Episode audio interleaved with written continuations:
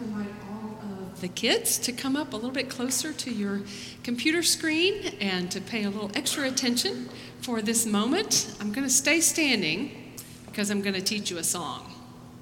I know that some of you participated in Camp We, which is, um, was our vacation Bible school week this past week. I grew up going to vacation Bible school in the summer too, and I loved it. I especially loved the teenagers who would help. And I especially, especially loved the music part when we would learn fun songs about the Bible and about God and Jesus. And one of the songs that I learned in Vacation Bible School was called Father Abraham. Does anybody else here remember Father Abraham? Yep, I see some hands back there. So I'm going to show you how it goes. Father Abraham had many kids. Many kids had Father Abraham.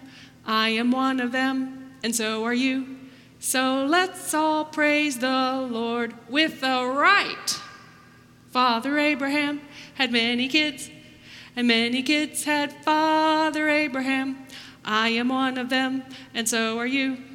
So let's all praise the Lord. And then you keep going with a right and a left and a right and a left and a turn around. So, does anybody else want to do this with me? We're going to do it all together. Ready? Father Abraham had many kids, and many kids had Father Abraham. I am one of them, and so are you.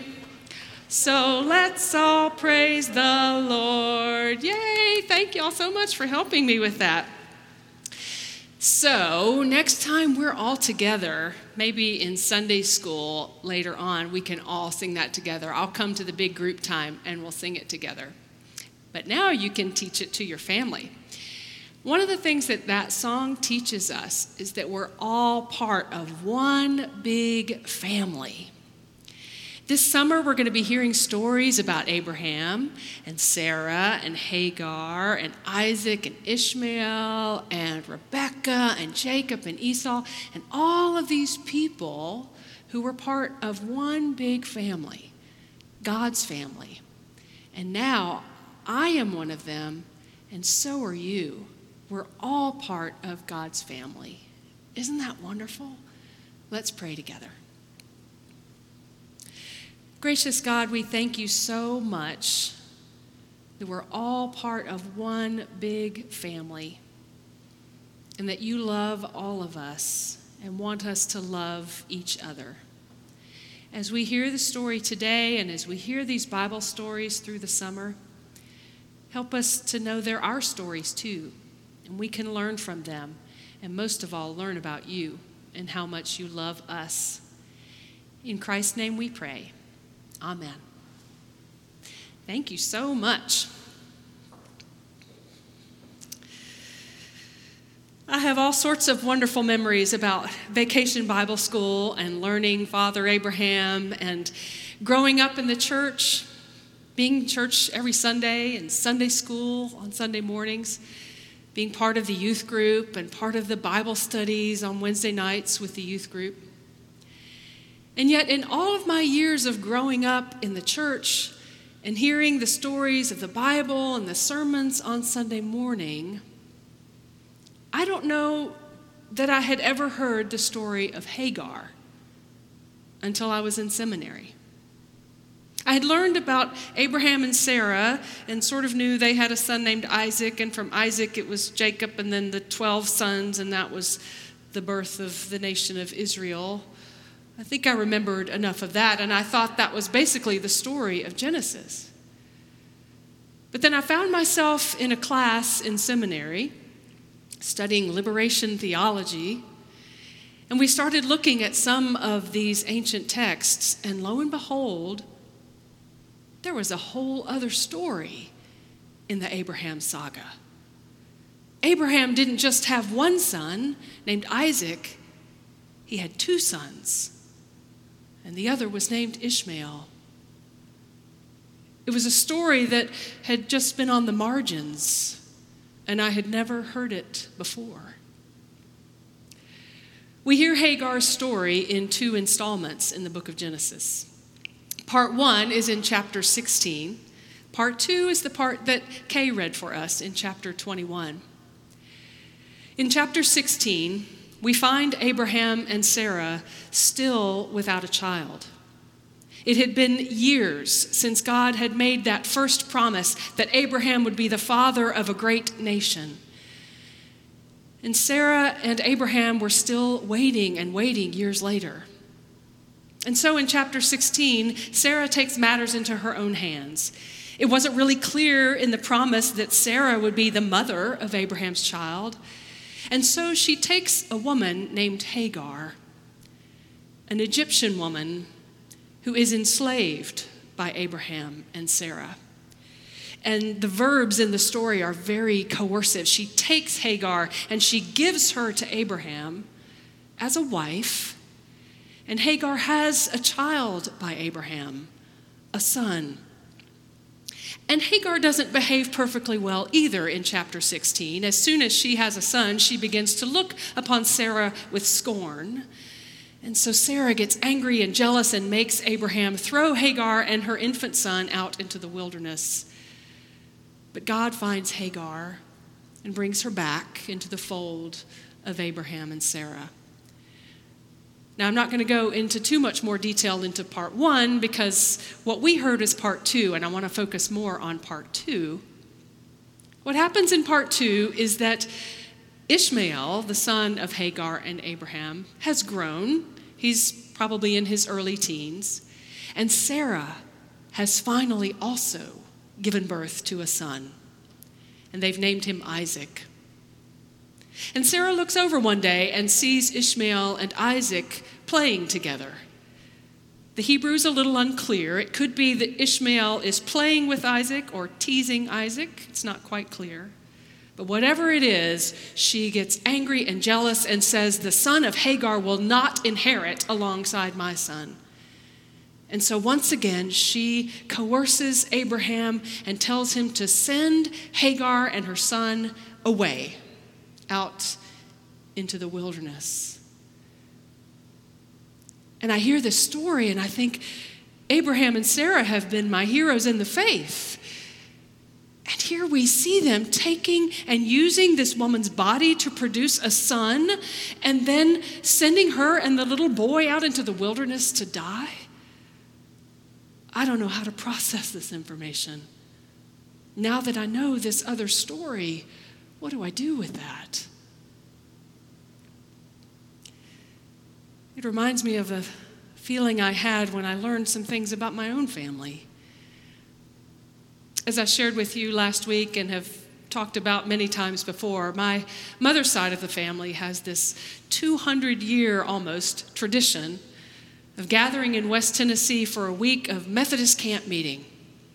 And we sing the songs of the faith. We go to church twice a week, uh, twice a day. And then on that Saturday morning, we gather in the cemetery for the Heritage Walk. And my cousin Susu leads us in a time of remembering we hear excerpts of the journals of our ancestors and how they came to that part of the country and how they were converted to Methodism by Francis Asbury himself. And we hear stories of the examples of their faith and their goodness and their generosity. And I've always treasured these stories of my family.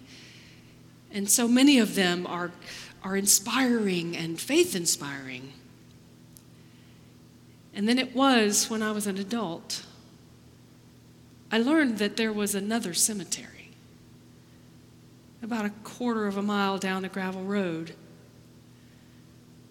And some of the tombstones in that cemetery also have the name Taylor. Not because it was a name they chose, but because they were enslaved by my ancestors.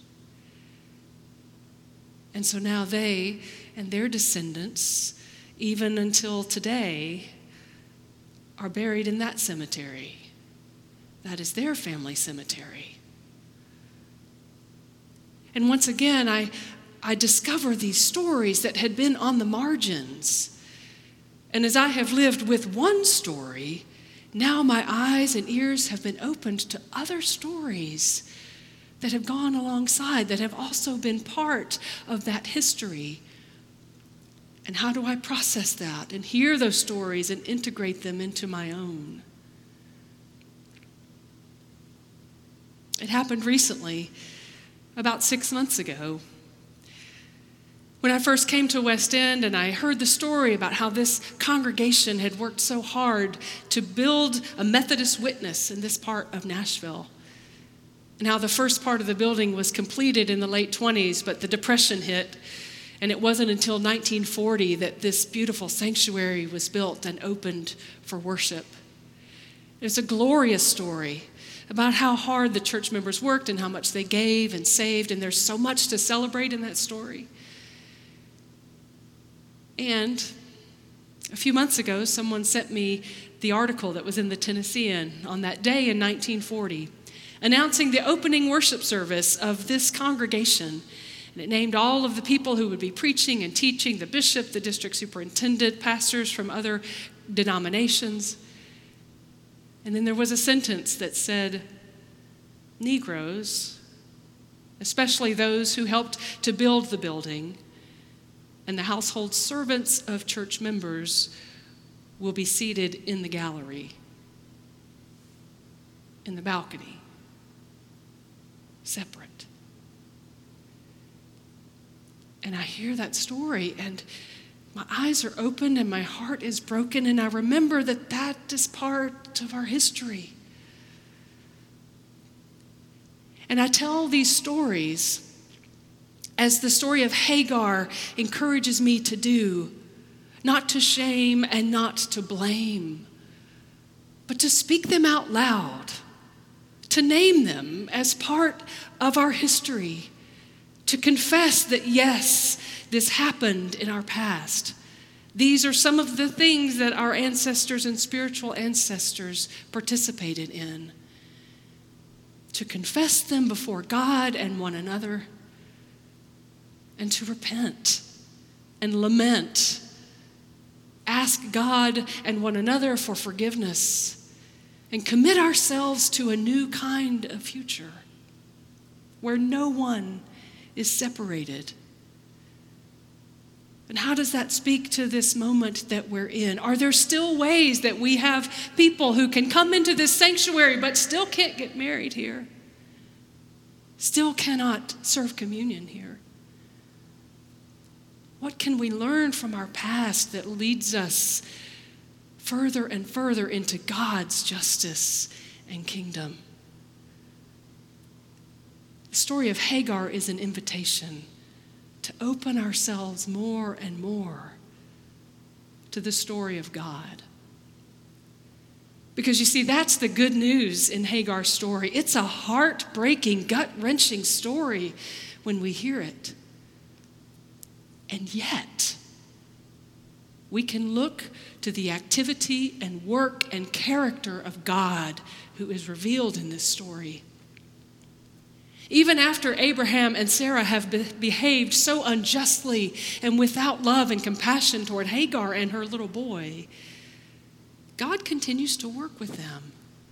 Isaac is still the one who carries the, the covenant and the particular role that God has called that family to.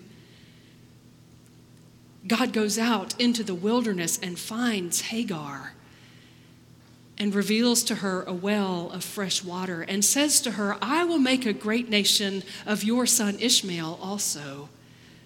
I will watch over him. He's mine too.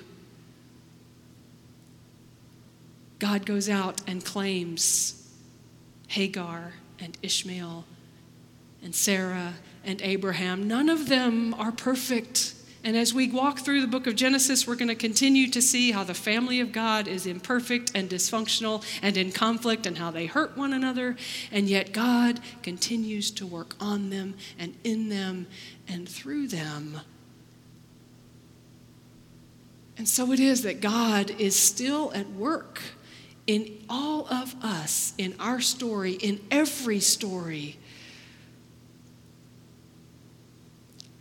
And then perhaps the most beautiful piece of good news that comes from this story. A few chapters later, when Abraham dies, both of his sons, Isaac and Ishmael, bury their father together. They stand in the same cemetery because they are family. We are family, and every story matters. And God is with us and will never give up on weaving us together into one beautiful family. Let us participate in that beautiful work. Amen.